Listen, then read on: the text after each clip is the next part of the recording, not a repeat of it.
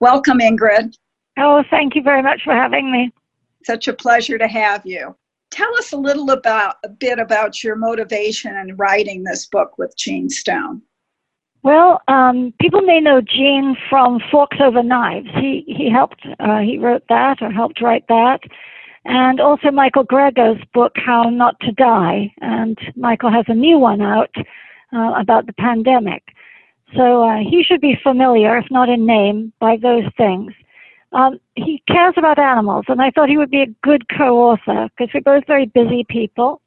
And um, so we teamed up, and I have tons of facts about animals. I collect newspaper clippings and things from the internet, and I have done ever since PETA started 40 years ago. And so I thought, well, I've got all this information that's really pretty jaw dropping or inspiring things really about all manner of animals from mice to elephants, dogs and cats and possums and even snails, lovely stories about snails. And so I thought I'll put them all together and we can write a book. Um, because people's interest in animals, I think, is at an all time high. People have been watching the videos on the internet of uh, everything with wildlife coming out during the pandemic, bears with their cubs in the national parks, and deer walking down city streets that are deserted. And they're looking at funny things too, and poignant things. There was one internet video I saw of a mother raccoon whose little infant baby has fallen over a concrete roadway barrier and is on the highway side. And she's on the other side and she is stretching as far as she can with her arms all the way down, her body over this barrier, trying to pick up her baby. And holding onto her legs so she doesn't fall is what is clearly her yearling child who was born the year before, her half grown child. And they're all working to save this baby. So I thought, you know, people circulate these wonderful videos and say, oh, look at this and look what this animal is doing. And I thought, this is the time to say yes. And you don't know the half of it. You don't know how intelligent they are and how wonderfully loving and emotional they are. So I'll write Animalkind and uh, it will really open some eyes and very it will be pleasing to people who maybe even just care about the dog or the hamster at home there's just some fascinating facts in your book. I know I particularly liked um, when you talk and discuss the size, the brain size of humans and compare it to other animals. Uh, I think many people would be surprised to hear that we come in fourth after sperm whales, elephants, and dolphins. And then when you look at the ratio between body size and brain, we fall behind ants, shrews, small birds, and mice. Yeah, it, it's phenomenal because, you know, we've always said, oh, we're like gods. We're these big brained creatures. And actually, fiddlesticks. Um, I, I also wish I had the gardening ability of ants. I'm not very good with plants. They usually die if I have them the, under my care. I never know how much water to give them or not, or whether to put them in the sun or not. Ants have um, gardens that go for acres and acres underground. They're fungus gardens, and they can feed a colony of over a million ants. And they weed that garden to keep bacteria out, and they trim the fungus, and they're just phenomenal. I mean, they didn't go to school to learn horticulture.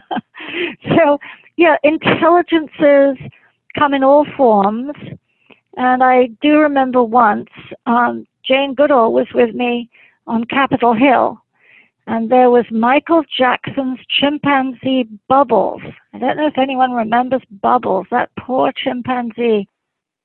Oh, yes. He was in Michael Jackson's, yeah, he was in his menagerie. He used to drag him around dressed in clothes. And here he was on Capitol Hill, and they had him at a table. And he was, uh, he had a plate and a knife and a fork and a cup. And um, two congressional aides, these well dressed, well paid guys, were really mocking him because he could drink from the cup okay, but he had hard time with a knife and fork cutting things up. And they were mocking him for not being as clever as a human being. And Jane Goodall said to them, If I took you right now and I set you down in the jungle where this chimpanzee comes from, has been taken away from, how do you think you'd do? Who do you think would be the smarter and would fare the better? Who do you think would know what to eat, what to drink, how to shelter themselves, what to avoid, you know, all those things? You wouldn't do so well. So don't think in terms of what I say is don't think in terms of ranked, think in terms of linked, is that we're all in this together in the great orchestra of life. And some animals are so smart, they could knock our socks off in a whole range of ways. They may not have made a nuclear bomb, they may not have polluted all the riverways with chemical com- combinations, they may not have done a lot of things, but even a little dog in your house can probably sniff out a cancer or know when someone is going to have an epileptic fit before anybody else does. Yeah, I just recently heard that dogs are being used to sniff out cancer, which I thought was fascinating. I know they have amazing smelling abilities. Oh, absolutely amazing. I mean, their noses, and I say this, you know, I see people dragging their dogs along on a walk. Luckily, people are slowed down a bit now because of the pandemic. They have more time to be outside and knocking about. But normal course of events, it drives me insane to see people just dragging their dogs hastily down the street because their lives are so important and their dog's excursion is not. They've brought their dogs out to do their business and then they'll rush them back in the house and then they'll go off and live a life. And nowadays, you know, people saying, "Oh, I went stir crazy. I'm stuck in my house two weeks or three weeks, four weeks. I don't know what to do." They've got Netflix, they've got books, they've got phones, they've got computers. They can look out the window. The dog sits there year after year, day after day, in many households, staring at the wall, hoping somebody will come home just so they can relieve themselves. So I always say, you know, they're smelling everything it drives them mad when you're making dinner and they can't go in the kitchen and join in, or they can't open the refrigerator, although some of them do, as you'll see on the internet in those videos when you're not looking. but when you have them out on a walk, the bushes are their internet. They are able to smell who went by, when they went by, what kind of physical condition they were in. They know the biochemical changes in a body, a dog's body, a human's body. They can know if someone was in heat or somebody was pregnant or someone was ill. And that's why they love sticking their heads out of the car window. They're just bombarded with news of all sorts of things going on. So I say, you know, there's one thing that we can do is respect them for their abilities that we don't have and be sensitive to them. They're used to sniff out explosives, to find food and luggage from flights coming in. They're used now to find um, cancers, as you say, to uh, diagnose things that on an equal par with doctors in, in tests. But they ha- have to be given a life, a real life, to be able to dig and bark sometimes and be praised for warning you that they can smell someone coming or they can smell the park that's ahead of your car before you can, and they're just letting you know. Don't tell them be quiet. you know, I was really impressed by some of the stories you told in your book about dogs and cats that returned home from many, many, many miles away when they ended up many miles away. It was amazing. Yeah, there are so many stories of that, and nobody knows quite how, but I do think it's linked in part to smell, because dogs can pick up the way a shark could pick up a drop of blood in an ocean. A dog can pick up the slightest scent that's coming from miles away. And so, yes, animals who have been taken away from their home, maybe everybody's loaded into the camper and they've gone off to a national park a thousand miles away in a state, a different state, and they've never been that way before, if they get lost and the family leaves, many, many dogs and cats and other animals can find their way home. Even if they lose weight, they can't find things to eat, they're at the mercy of traffic. There was one the other day, and a, cat arrived home after I think it was a 3,000 mile trip and had had to go through swamps, through alligator infested uh, territory, and arrived home, crawled up the front step, but was home. So, yes, they, they also, of course, as you know, they can align themselves with the Earth's magnetic field. I think we've all heard now that when dogs relieve themselves, they turn in circles, turn in circles. They're looking for the north-south axis. And it's the same with cows. Cows will actually graze on a north-south axis. But yeah, they have amazing abilities. There's so much we have to learn from them. It's just fascinating. I mean, we couldn't, I mean, we need a GPS and they do it naturally. Right. That's right. I think one of my favorite animals is the pigeon, and pigeons are very much derided. People call them rats, uh, rats with wings. I call rats um, pigeons without wings. But it's just, you know, people complain, well, they're dirty. They're not dirty. Human beings didn't have sewers. They had to construct them. Um, you know, they, you can just clean up after a pigeon. They didn't ask to become, to come here. They were imported. They used to live on cliffs. They're actually rock doves, the symbol of peace. Anyway, they're fabulous animals, and they can navigate by the uh, low frequency radio wave. And if you think about it, human beings didn't even know there were radio waves until the time of Marconi. It was a revelation. Good Lord, radio waves. Pigeons have always known. And what pigeon racers do, which is really very, very sad, is just so that they can win some prize money, they take pigeons who are extremely loyal parents and life mates. They take them away from their loft and they take them sometimes across huge bodies of water like uh, the lakes, the Great Lakes, or even they take them from uh, England into Spain or from Spain to Tenerife across the oceans. And they race them, they let them go. And the reason that those pigeons fly home is because they know their mate, their life partner, or their baby is back home at the loft and they will risk their lives through wind and storms, crossing these great bodies of water they're afraid of because if a wave comes up and they hit the water, they're goners. And they will do that because they're so wonderful, they want to get home. But they'll navigate as best they can by the position of the stars, by the Earth's magnetic field, and by low frequency radio waves. Bless their hearts. The uh, sea turtle is also an interesting animal. It, it returns to the same place to lay its eggs every year. And they're like thousands of miles away in the water. It's fascinating. Yeah, they, turtles are fascinating in so many ways. And of course, they were pretty much decimated for turtle soup, and pe- because people wanted to have tur- tortoiseshell glasses and artifacts, and people would actually take the shells as decorations and put them on their shelf.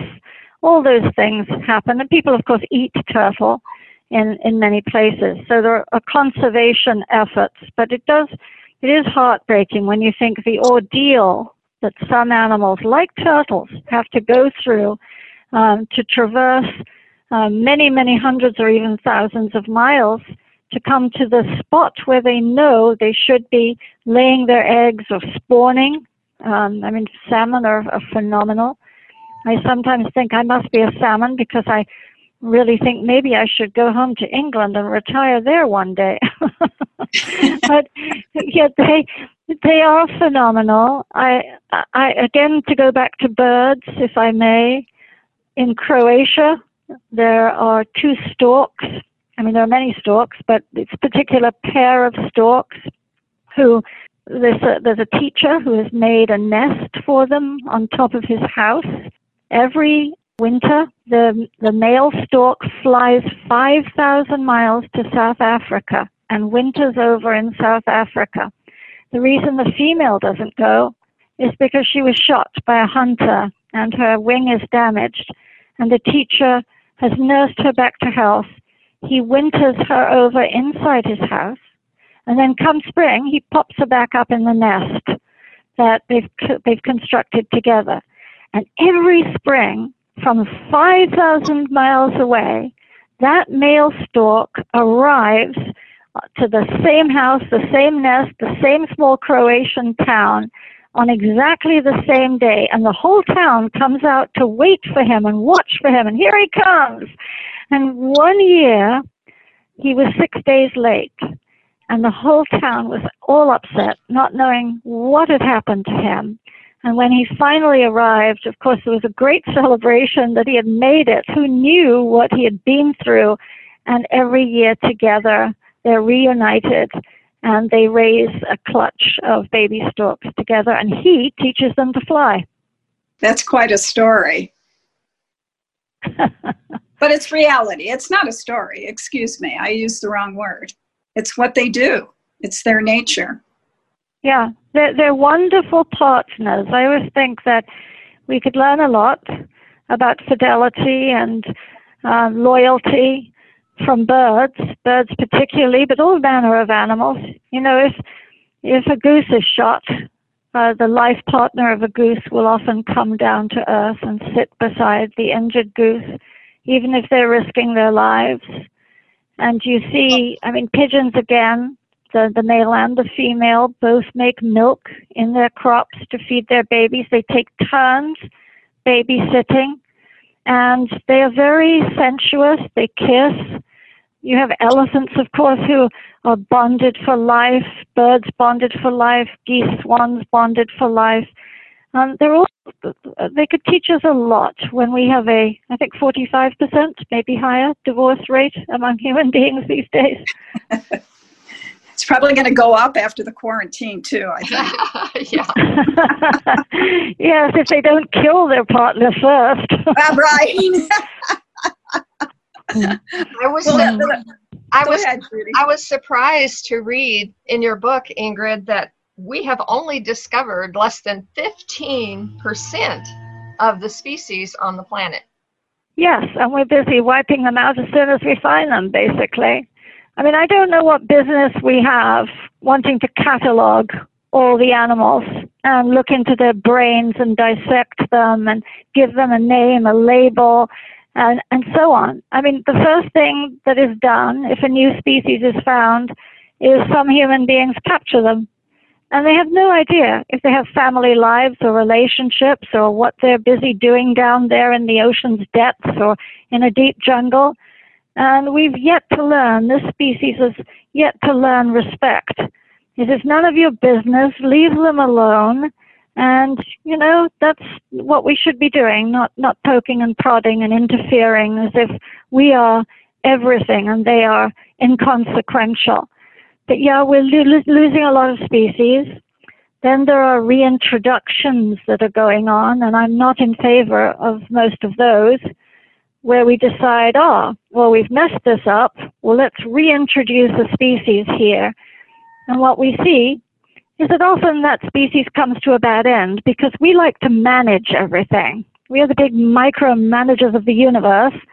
And so when the introduced species uh, gets to be rather large, then we decide we're going to go in and have hunting seasons and uh, um, numbers that we can so-called cull, which means kill, and manage them. And animals don't need to be managed; they need to be left alone. I mean, even buffalo, bison, then they wander if they, they reintroduce them, then a few of them wander out of the park, and then they give brucellosis to cattle that get sick, and the farmers want to kill those cattle so that they can eat them and sell them for food, and so that interferes with their business. They should leave the cattle alone and the bison alone. Yeah. Yeah, yeah in Oregon, we have this with coyotes. We were very close to passing a, a law when everything fell apart regarding you know, eliminating these uh, coyote contests, which are just horrific. And it's all for the yeah. farmers, you know, they, they just don't, they won't tolerate anything that can possibly harm one of their animals. And it's, you know, there's no coexistence, it's just intolerance. Well, also, it's beyond that, isn't it? Because the farmers have decided that they want to kill the sheep. Uh, they don't want coyotes killing any number of them because they're going to kill the whole bunch of them. Um, first, they're going to breed them. They're going to take away the lambs, or they're going to take away the sheep and have those lambs have lambs. And so they are going to create this resource for them to get the wool from, get the mutton from, get the lamb chops from. And it's all ghastly for those sheep. Sheep are the dearest, gentlest, most lovely family animals. I've been out to Australia. Um, Australian 60 Minutes brought me out there to look at a thing called mulesing, which they don't do in Oregon. They don't do in the U.S., thank God. But it's where they cut the flesh off the rumps of little lambs because they've got a special kind of lamb or sheep there, the merino, but anyway, when I was out there, they showed me around the farm, and there were all these signs up, and it said, Caution, poison 1080 in use here.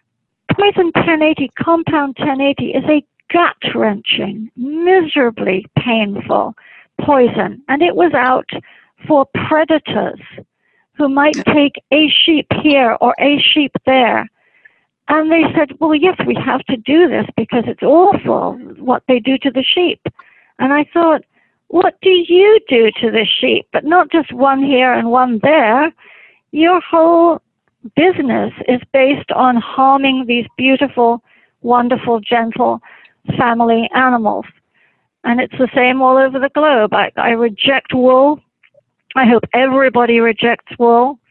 If you've ever looked inside a shearing shed, and we have. We've been in shearing sheds on every continent except Antarctica, and that's only because there aren't any on Antarctica. We've seen horrific cruelty, every bit as bad as how animals are killed for fur and how animals are treated for fur. No, a coyote is just taking what he needs. He's not taking for greed, and he will manage his own population if you leave him alone. You know, I don't think people realize when they eat animals that they, when they eat, especially cows, how many animals are being killed, not just the cow, but as you mentioned, the coyotes, the wolves, other animals, and horses. Horses are being killed. Oh, yeah. Yeah, horses for sure. Yeah. Um, and the slaughter process, I know I read about it some time ago. I mean, not that any slaughter pro- process is good, but with horses, it was extremely cruel. Yeah, I mean, anybody who works in a slaughterhouse has got to be fairly inured to suffering. I mean, it's all around you.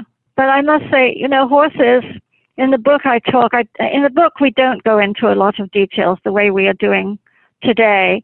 In the book I mostly talk about the wonderful things that, that animals do. And one of the things with horses is in Norway, they've taught horses to tap a symbol if they want a, a coat put on them because it's cold, and then tap another symbol if they're too hot and they want the coat taken off. Although I can't understand in Norway how you'd ever be too hot to have the coat taken off.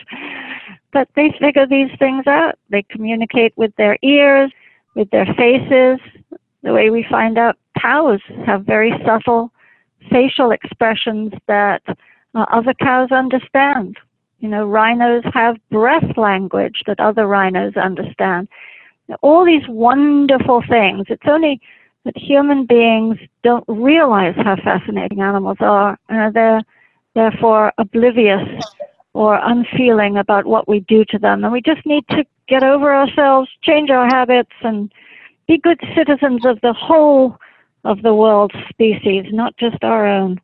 So true we should return back to the, the body of the book, which has got so much good information on it. The first half is full of information about how animals navigate, communicate, love, and play. It was just such a pleasure to read through that and hear all of the fascinating stories. Are there any uh, special ones that you'd like to share with our listeners, Ingrid? well, that's a tall order because every one of them I find special, and I'm not just saying that. The, the trick was which ones to leave out. I, I wanted to put a lot in about our fellow primates and how clever they are. And you know, there are so many stories now about, and these are these are recorded incidents. They're not made up stories of um, chimpanzees, baboons, rhesus monkeys hiding little things like a piece of metal until the keeper in the zoo or at the laboratory has gone home, and then being recorded on camera, working and working and working at the lock with a piece of metal just to try to get it open, and sometimes succeeding and being able to go over the wall and get away. One of, uh, well, I'll give you two of my favorites. One is that dolphins give their babies a, a whistle name when they're born. Each each baby dolphin responds to a whistle. Uh, that's that's their name. They they respond to it for their whole lives. And if a dolphin doesn't see or hear of another particular dolphin for up to 20 years, then when they hear that whistle, they know exactly who that is. That's their name. They know who that is. But when when um, we first began talking today, I did mention snails, so I have to tell you a little something about snails. I didn't know until I started putting animal kinds together that snails, if they know that there's a storm coming, they use their slime to make a door to the their shell.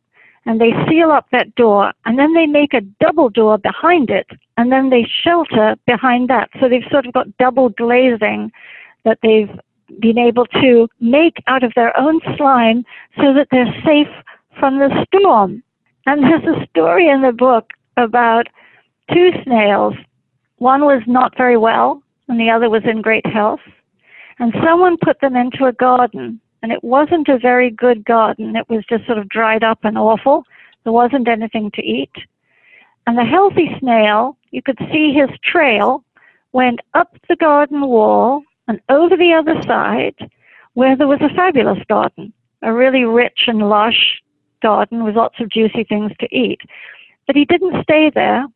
He came back up the wall, down the other side, and got the other snail to follow him. And back they went together, the, the sickly snail behind the healthy snail, all the way into the other garden. And I thought, who knows how they communicate, but clearly this snail went on a reconnaissance and thought, I'm going to help my friend, and came and got him. So no one can say, oh, you're anthropomorphizing, because that's an old fashioned word that means you just think humans feel and think. And now we know, no, all species feel and think, including little snails. I think that is amazing. And you also talk about slime molds in your book, and I found that fascinating. I do talk about slime molds. I just uh, I thought I'd throw that in because it's just rather odd. But slime molds have been found to be able to uh, go through mazes, and the reason I put that in there, and, and this is the same with um, fungal bodies and so on, is that there must be uh, capabilities that we just don't know about. The same as we didn't know about radio waves. There are things we don't know about. There are lots of things in the book that you do know about, but slime molds I thought I would chuck in there.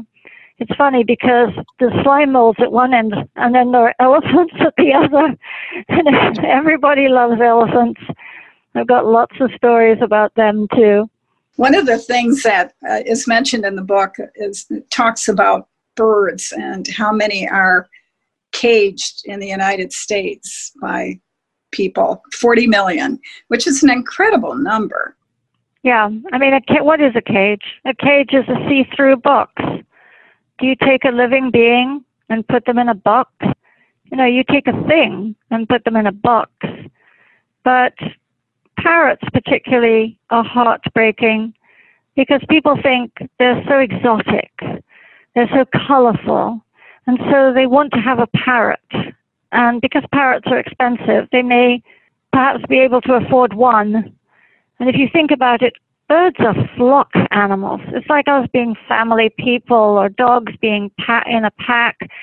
That's what is natural to them. And, and in the wild, in nature, in their own homes, they are in flocks of sometimes dozens, sometimes hundreds, sometimes a thousand other parrots flying through the jungle, going nesting, talking, feeding, you know, raising their young. And here you've got one stuck in a see-through box. The loneliness alone is just absolutely awful. And what parrots do is parrots communicate because they're used to being out in these vast areas with big sky and, and acreage, is when they talk, they screech. And so if they are lonely, they'll screech. If they want to have a friend, they'll screech. If they want a mate, they'll screech. Whatever they do, they'll screech. And often that irritates the human being who has encaged them. And that human being will yell at them or throw something at the cage. I've seen it a million times or they'll relegate that poor bird to a dark corner of the house or even shove them in the basement in their cage where they can't smell in anything, the fresh air, they can't have sunlight, they can't look out, they have nothing. And what many parrots do is they start to self mutilate and they start to pluck out their feathers because they're so stressed, they're so traumatized. They'll pull their feathers out from their body and if you go to the few, and there aren't that many, all things considered, parrot sanctuaries, where parrots who are unwanted are dumped, you find many, many parrots are living on tranquilizers. They're drugged up all day because they've gone mad and they are so upset. They bob their heads, bob their heads, not in a normal way, but in a stereotypical way of trying to deal with mental anguish. So no one should ever have a parrot. No one should ever have a bird in a cage. Puts all heaven in a rage and all that. And birds, of course, need to fly. If you ever go to a hotel and they have caged birds, complain. Put it on TripAdvisor. Make a fuss. Squawk for the parrot. I don't think either one of us have a problem doing that, right, Judy? Right. Good. Activism is everything. Absolutely. I recently read in an article you and Gene Stone wrote, Ingrid, that people for the ethical treatment of animals were picketing the facilities, the meat processing facilities that had closed due to coronavirus, and with signs that said, stay closed forever, meat kills. I thought that was fantastic.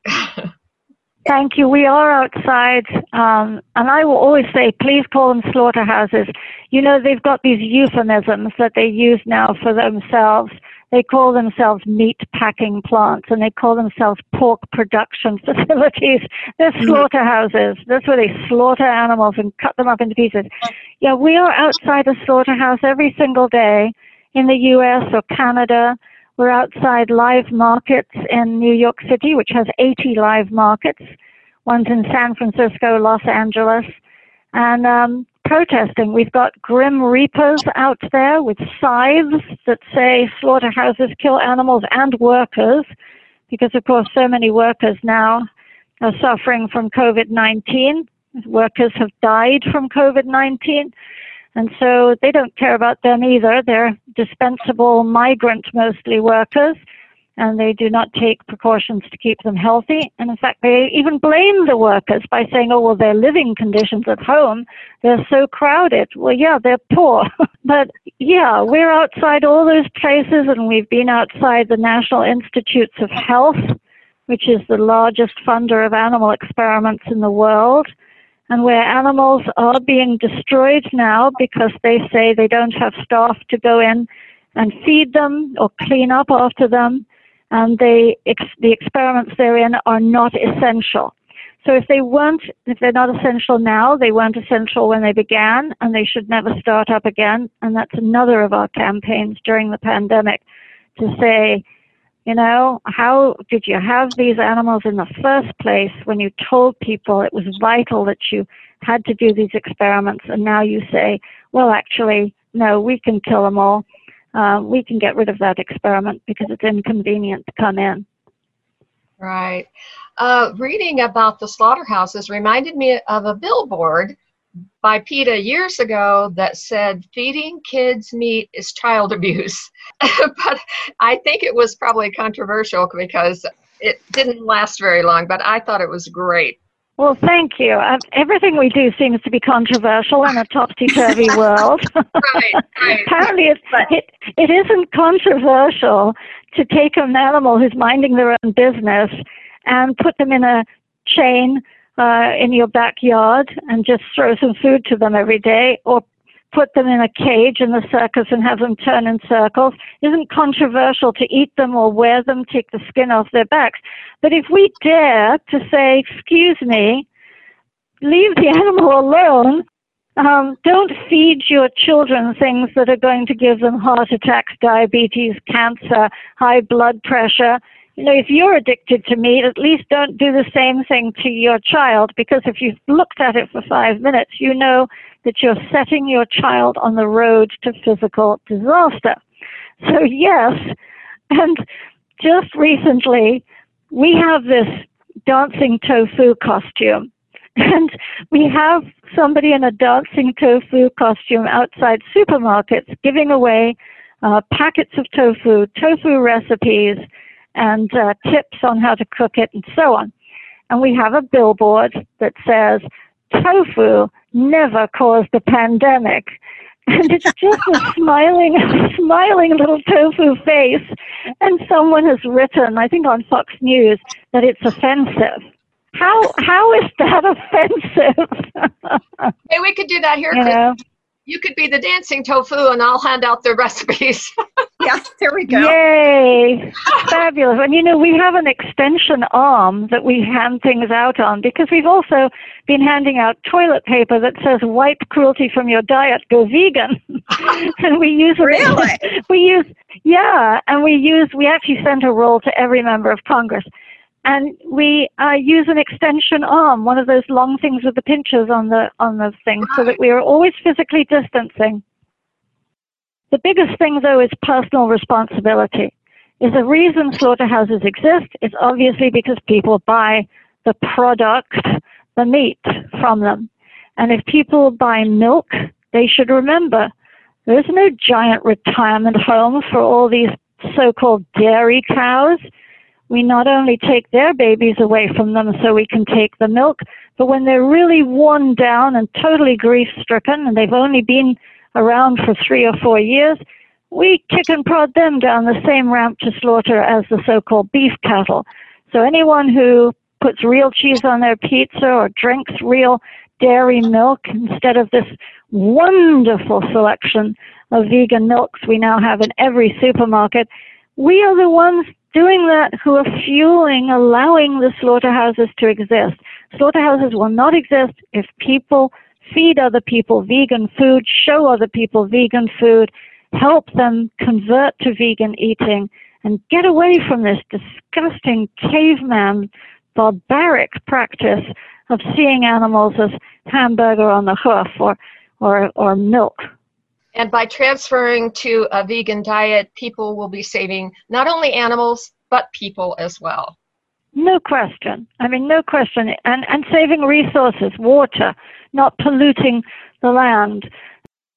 And North Carolina, which is just down the road from where I'm speaking now, I mean, the hog waste is sprayed out over the fields, and people can't sit out in their own backyards. And it, when there's a tornado or a hurricane, all those swampy manure lagoons go into the waterways, kill the fish, the birds, and poison people downstream. I mean, this, what kind of system is this? We mustn't prop it up. We must really educate everyone we can, help them make the transition, introduce them to what they like to eat, but the vegan version. totally agree with you on that. And we have a couple of um, the large dairy farms here, and and they were approved. I don't know in the last six years, Democratic governor, and they're polluting the waters. It, Yeah. It's just tragic. It's just tragic. I, you know, and there's no jobs. It's not like it brought jobs into the state.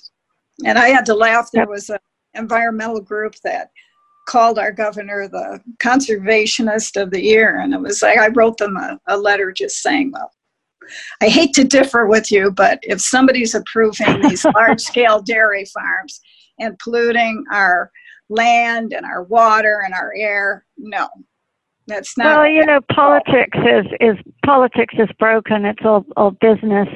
There are very few politicians who will do what's right if they can do something that pleases a voting bloc, and it's getting worse and worse. But I mean, when you say conservation, that's always another term that fascinates me because trophy hunters are all conservationists. oh, you're, you you're right. you know, you it's conservation that you blow this animal away off the to smithereens. You go out after that poor lion who was uh, the dentist shot, and you follow him, and then you do it in the name of conservation, and you think. I'm sorry, but could you define conservation for me, you small person? yeah. right. Um, I know that Cory Booker in uh, the legislative session of 2019 introduced a bill called the Farm System Reform Act of 2019, and that was to ban large scale factory farming by 2040. And it's just been reintroduced in the new session by Senators Cory Booker and Elizabeth Warren. Your thoughts on that? Well, you know, I think you can rarely go from A to Z. So chipping away, even if you're an abolitionist, is better than dreaming. Hope is going to get you so far. So you have to do as much as you can do to get you from A to B, from B to and on on down the road. Then if you're towards the end of the alphabet, you're closer for the jump to Z. So if you know what I mean, you have to start knocking out the cruelties and the unsavory and the barbaric as you go. And so I think it's great that they've introduced this law. It tells us a thing or two that it will take 20 years, if it passes, if it's not diluted, to knock out the absolute worst and biggest abusers. I mean, that is an indictment of our system right there and of our ethics. So, but it's something, and we should always back anything that gets us closer to the goal, I believe, because just saying, well, I'm not in favor of any of it, doesn't really get us far. You can say it, but you have to work to move us closer to the goal. And I'll give you an example. Years ago, there was a bill in Congress that would have required that cattle sitting on feedlots, where they sit for many days, would be given water because they were denied water. Three or four days they would go without water, and they've got enough to contend with, and they would go that without any water. We sent that petition to all over the place, and I got one petition back in the mail with no signatures, and it was from a vegan farm. And the person had written on it, I'm sorry, we can't sign this because we don't believe the cattle should be there in the first place. I ah. thought, well, we don't believe the cattle should be there in the first place either, but they are, and they're not getting any water. So wouldn't it be better if you didn't believe they should be there in the first place, but at least you had made sure they had some water? Strange thinking. I know that the last half of the book deals with a lot of um, issues, including animal testing, animals used in entertainment, uh, for food, obviously, and for clothing. But I wanted to ask you about something that's very popular in our neck of the woods because we're in cowboy country, and that's rodeos. Yeah. Well, rodeos, you know, I mean, like many things that shouldn't happen, they started when cowboys were bored. They didn't have the internet. They didn't have virtual reality. They didn't even have a football team. They were out in the middle of nowhere. They looked around and they saw some animals and they thought, let's harass them for fun. And so they tormented them and they came up with ways to make them buck and kick and to make themselves look strong. And it's primitive. It's a, it's a really old-fashioned, horrible thing that should go away.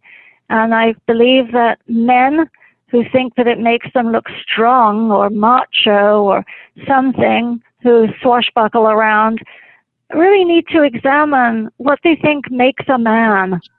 I mean, to me, it's being decent, it's being respectful, it's being thoughtful, it's being protective, it's not being just a cheap bully.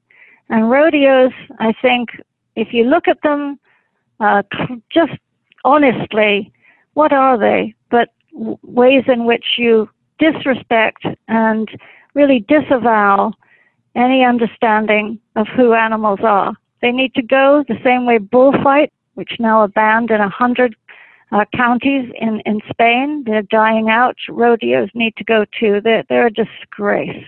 I mean, how can you look big at an animal's expense? I mean, a bull may seem, oh gosh, they're, you know, they've a thousand pounds and they've got horns and I can tame them. That's such an old fashioned idea of domination of nature. Of course you can. You've got all sorts of things at your disposal. They've got ropes and guns and spurs and who knows what.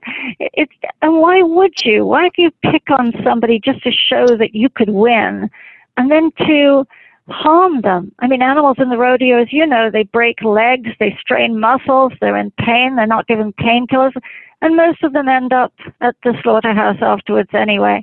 We found that with bullfighting, same thing. They give laxatives to the animals to debilitate them. They put Vaseline in their eyes. They put thorns under the straps in the rodeo. Yeah, it's it's pathetic. Okay. I'm sure you do. You've been so gracious. I can't thank you enough. Thank you. Thank, thank you. Thank you both. Take care and good luck with your activism. Thank you. Thank you, you too. You've been listening to a KPOV critical conversation. To hear more engaging interviews on important topics, please visit kpov.org slash critical dash conversations.